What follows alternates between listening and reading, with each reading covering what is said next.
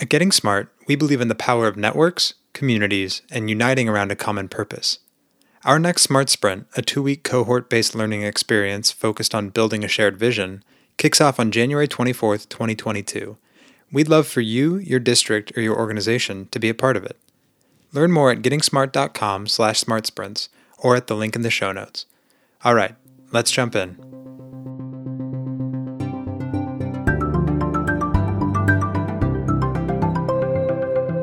You're listening to the Getting Smart podcast. I'm Dion Jordan, and today I am joined by a few very special guests from Crosstown High.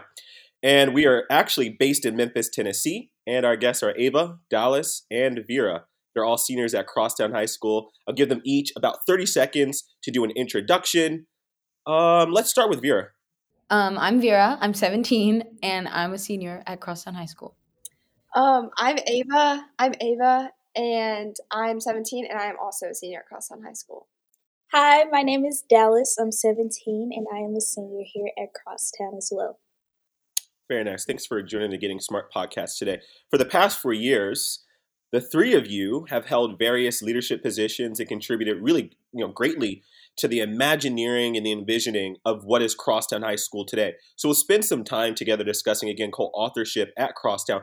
But before we get into that conversation, I just want to provide kind of a definition for our audience so that they can understand what exactly we mean when we say co authorship. A recent Superintendents Association report entitled An American Imperative A New Vision of Public Schools posits a definition of co authorship as the following Learners are co authors of their learning journey.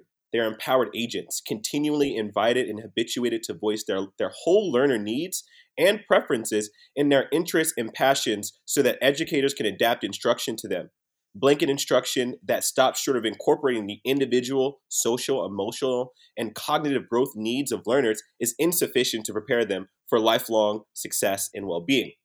So let's start with Ava, and I'll actually incorporate Vera here as well. But Ava, tell us about your your role in the development of Crosstown. I think you've been involved in this process since, since you've been in sixth grade or since the sixth grade. Can you can you talk us can you talk us through that?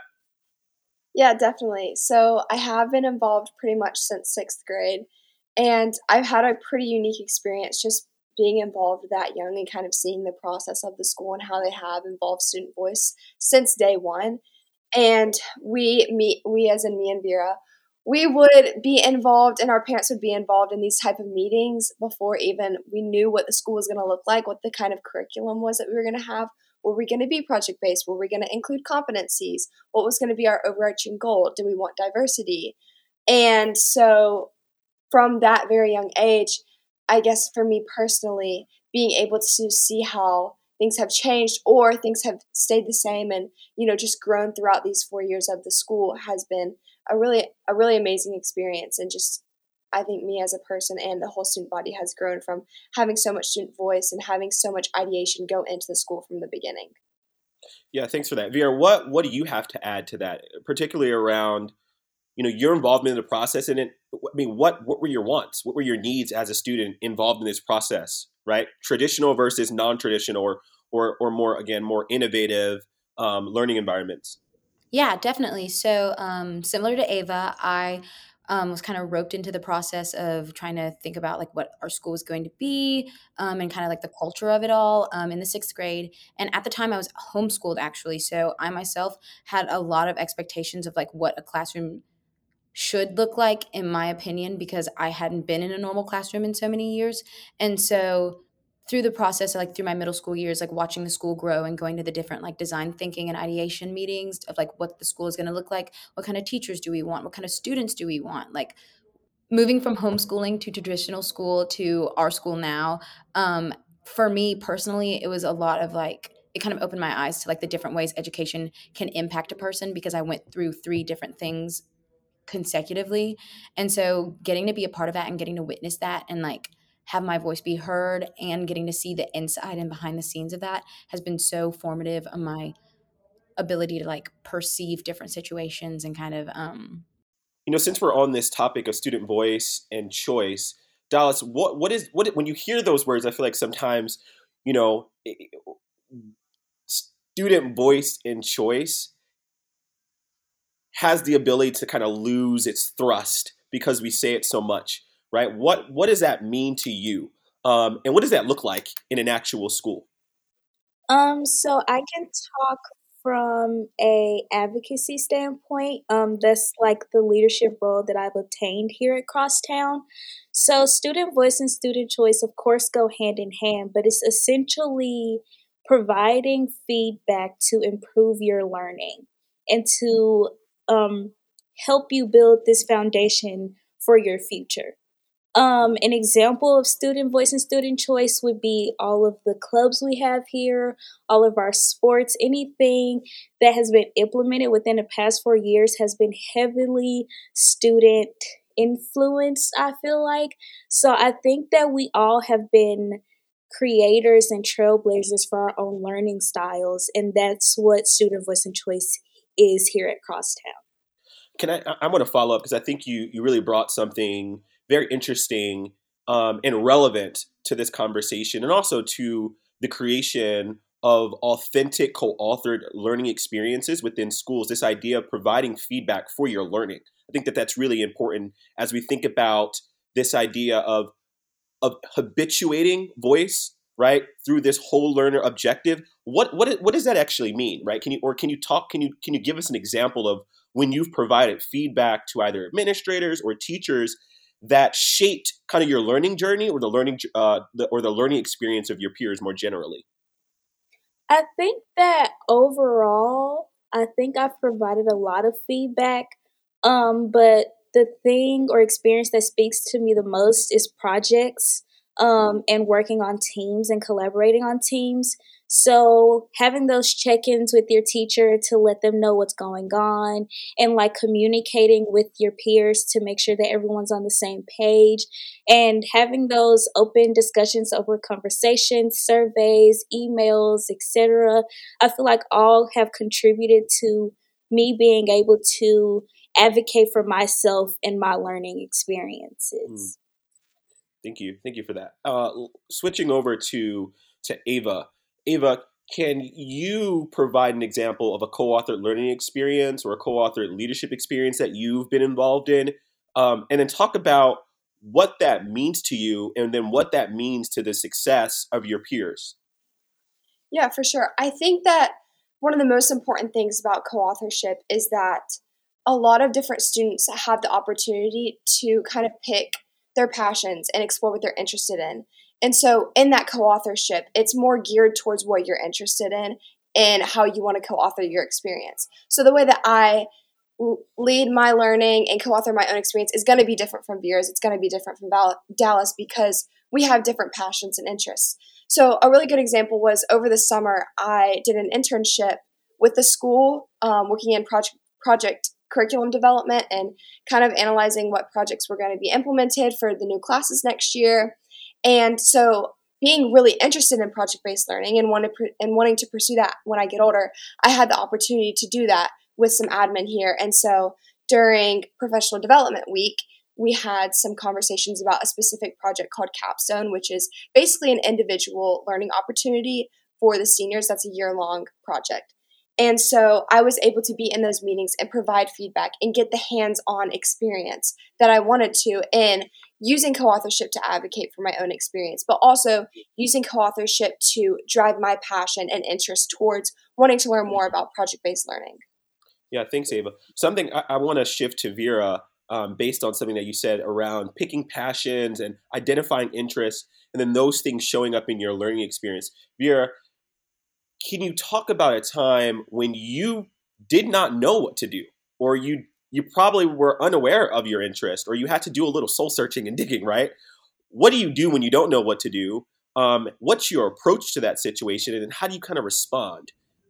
Um yeah so i guess i can just talk about my capstone. So for my capstone this school year i'm going to be producing our school's first musical. We're going to be doing a production of you're a good man charlie brown. Um, this has been in the works for a really long time, and I never really knew that it could be like an academic thing that I could kind of bring to my um, education. And so over the summer, like in the later weeks of July when we were starting school and we were talking about capstone and kind of trying to decide like what you wanted to bring to this your senior year, um, I had to have a lot of talks with a lot of different teachers. So I talked to like Mr. Pryor and Miss Maggie Denellen and Miss Stockwell and Ginger, even just trying to figure out um, like what I could do that brings my passion for musical theater to my education, since musical theater is what I want to pursue like out of college, um, in post secondary education.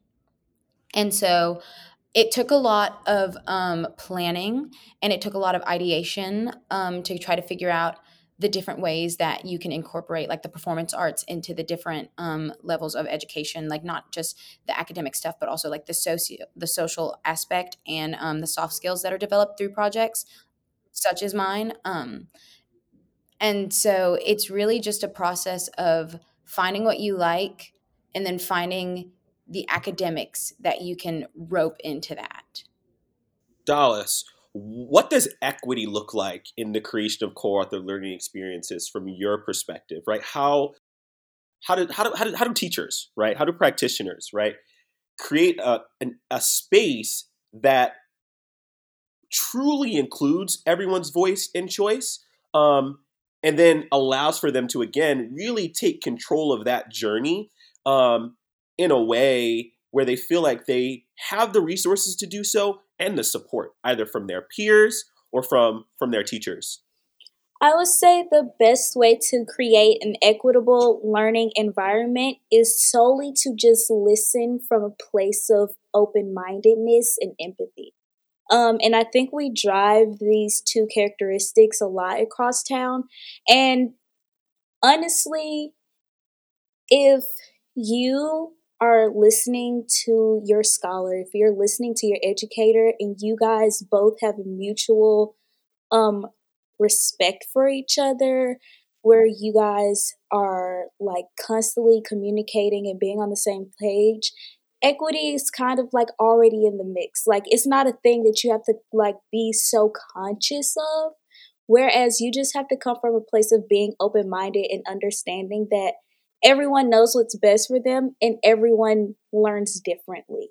So, having that individualized learning setting where you are giving students like a thing that they need to do, but also recognizing that everyone is going to do it in their own way, I feel like is the best way to have an equitable learning space where you're also being a co author of your learning. Thank you. Um, Ava, can you give us an example of co-authorship within your your learning journey? Yes, for sure. I I've had many over the four years, and they've all looked a lot different. They've all been with obviously like different groups of people and different teachers, and I feel like each time I have had a co-author learning experience, it's I've developed different skills. And so my personal favorite experience was actually freshman year. It was the very first project that I had. And so we had to learn about refugees and immigration for a quarter. And we were tasked, we were basically tasked with trying to replicate their experience and just trying to advocate for like what happens when um, refugees immigrate. And so there is a restaurant on the first floor of Crosstown called Global Cafe. And so me, me and two of my friends decided to go down there because at this cafe they have three different cuisines. And at each of these cuisines, each of the chefs are actually refugees. And so they're brought from anywhere in the community that are and they're looking for a job and the manager gets them and they come and work for Global Cafe. And so we went down there during the school hours because like we can do that. And we went down there and we interviewed each of the chefs and we just asked them about their story. And in in just talking to them, asking them about their experiences, you have it takes so much engagement with your community and empatheticness and just like able to understand the other, like other lived realities of individuals. And i personally learned a lot of skills from just that but then we also asked them like their favorite recipe from home.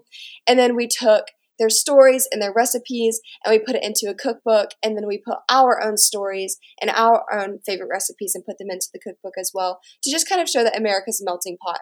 And so being able to have the opportunity to go out into the community and to explore other perspectives and to get really hands on experience and just get an experiential learning.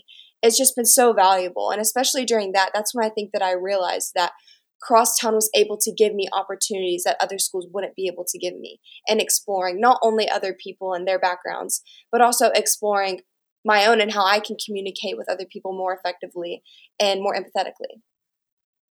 Thank you. Uh, Dallas, I know you spoke a bit about um, some of the some you've spoken a bit in, in, you know recently about your co-authorship or your co-authored learning experiences or actually leadership experiences around um, uh, kind of our project uh, feedback cycles. Um, can you talk a bit more about that process of course. So I'll use my example of my capstone project from this year.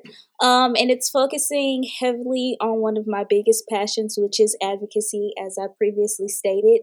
Um, and it has been in the works for a very, very, very long time. And I have went through many ideation cycles with admin, with students, with teachers, with community partners um, and a lot of different people from the community. And it's just been like an overall helpful experience. Um, so, an example would be my advisor for the project is Mr. Ryan Pryor. Um, and we've had at least five feedback sections within the last two, three months. Um, and all of them have just been like, uh, casual conversation really of like what are your next steps? What you, have your takebacks been? Like how do you plan to move forward? And it really provides like this sense of comfort like I might not be where I want to be, but I'm getting there and I have people who are there to support me, but I'm also in control of the situation. And so I think my overall experience with the feedback cycles has been that it's okay to make mistakes and it's okay to have setbacks, but it's what how you react to them that really makes the difference. Thank you. Um, I'll start with with with Vera here. What does it mean or look like to be empowered, right? Um, in addition and or right the incorporation of the individual social, emotional, and cognitive growth needs that you have, so that you feel empowered uh, within within your school. Um, I feel like a big part of feeling empowered as a student within our school is a communication from students to administration, students to teachers, students to students, like having an open communication and an environment that fosters a type of positivity that allows students to feel comfortable to have that kind of open conversation can open the door to having so many students feeling empowered. Like I myself was a part of, and Ava as well, a part of some student led teacher interviews that have been held every single year. Um, over the summer before the school year starts.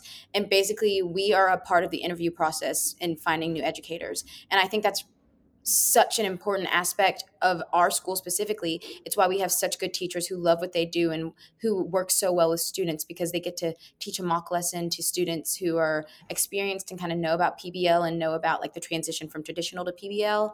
Um, and I feel like that including students on different decisions such as like who will be teaching at the school and like what kind of events are happening and just overall like cult school culture can make students feel so empowered and it also helps students to feel more comfortable just to like have their voice heard and say things even if they feel like it's going to be the wrong thing. Right right. Same question to you ava. Um I, I obviously i agree with everything that vera said and i agree that like us being able to have open communication is a huge thing that makes us feel empowered I think the next step to that would be that because of the open communication and because of the opportunities that the school offers us, it then empowers us to go into our community outside of the school and to discover those opportunities as well. And so, me and Vera are actually on um, the XQ Student Advocacy Council, and we we found about we found out about and are involved with XQ through the school. However, we took our love for the school and our passion for project based learning and advocacy to that student council. And so I think that was able to happen because of the communication and the opportunities that we were given inside of the school. It just showed us that we are individuals and we are able to take our own passions and and learning experiences outside of the classroom. And so I think that's one of the most beneficial things is that because of the the hands-on um, communication and opportunities that are able to happen in the school. It just shows not only me, Vera, and Dallas, but it just shows every student in the school that they're able to, to take advantage of those opportunities and seek out those opportunities outside of school and for the rest of our lives. Thank, you. That a lot of what you said makes me think about proactivity and, and being a proactive agent. I'm interested, Dallas. What does it mean to be a proactive agent? I think sometimes um, students, educators alike, can be very reactive and responsive to situations and not really think about well how how could I have prevented X from happening? Right? If I thought about um, and, and, and an example that we use for the, the uh, within the crosstown leadership group uh, we think about it as a as a pre-mortem. Sometimes they do a post-mortem autopsy. The pre-mortem is like, how do we like think about all these things that come before? So what does it mean to be a proactive agent or a proactive learner? And how might that benefit a student um, again to be co-authors of that of their learning journey? I think it's about analyzing truly what's happening. Like coming to terms with your reality and evaluating all your possibilities before you act. And I think that a lot of crosstown students do a really good job at that. But I think it just comes down to planning, like simply planning. And we have plenty of ideation processes for you to get there. So I think that the biggest thing about being a proactive learner and like having these quote unquote pre-mortem like scenarios all comes down to like being an analytical person and truly like reflecting on everything that's occurring and taking other experiences and bringing them to your own. Um, and I think from there, you're in your ideation process, and from there, you can, you know, reflect and um, go from there. But I think like the overarching thing is like I'm going to sit down, I'm going to reflect, I'm going to be open minded and like take it all in.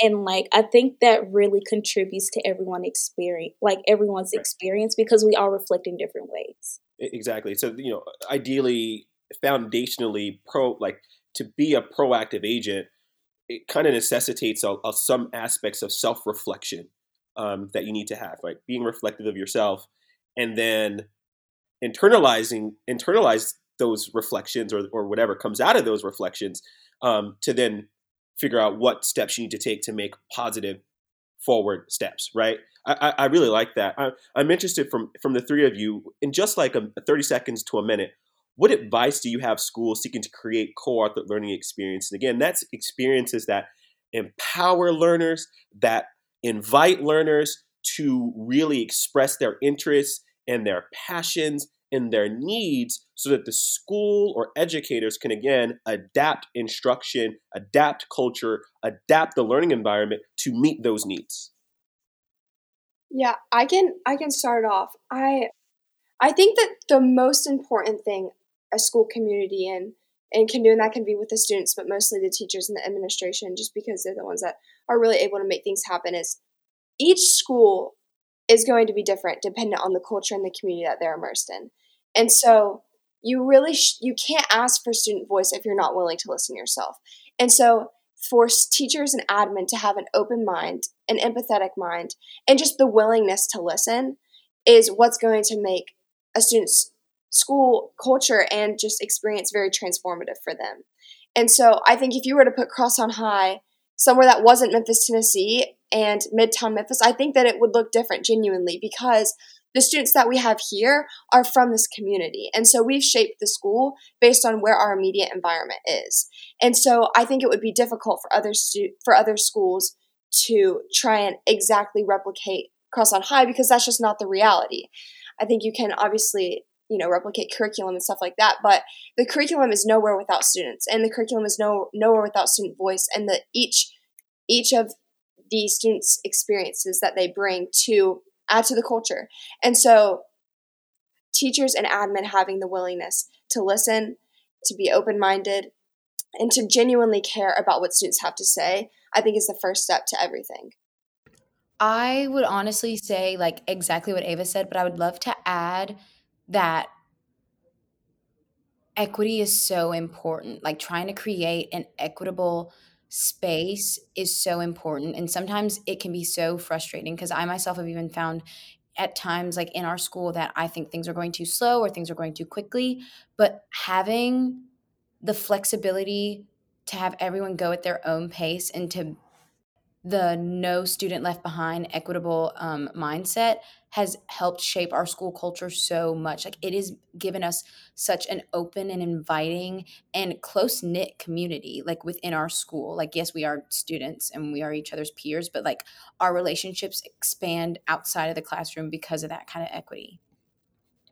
Um, I think that once you've like set this foundation, like Ava has talked about, and you've implemented equity, it's all about pursuing your personal passion and understanding your identity as a person and like who you want to be.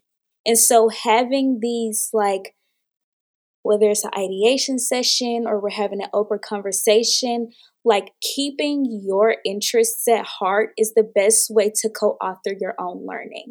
Not under like understanding your experiences and how they contribute to your identity can be so vital and so important and so helpful to like understanding what you want to do and like understanding what ideas you want to pursue. So I think that once you set this foundation and you've taken into consideration that no student is the same, understanding that you as a student need to pursue your passions to help your learning experience is so important. Ava, Dallas, Vera, I want to thank y'all so very much for joining us today. Um, I'm Dion Jordan. Keep learning and keep innovating for equity. Thanks for tuning in to the Getting Smart podcast today. We want this podcast to be actionable, insightful, and a great way to learn about what's next in learning. In order to stay on the cutting edge, we need people in the field to tell us what they're hearing, what they're wanting, and what they're needing to learn more about. Got a topic or a guest in mind? Send your recommendations to me, Mason at gettingsmart.com. And if you like what you're hearing, don't forget to leave a review in Apple Podcasts or subscribe wherever you listen. Feel free to share the podcast on social media using the hashtag GSPodcasts. Thanks so much.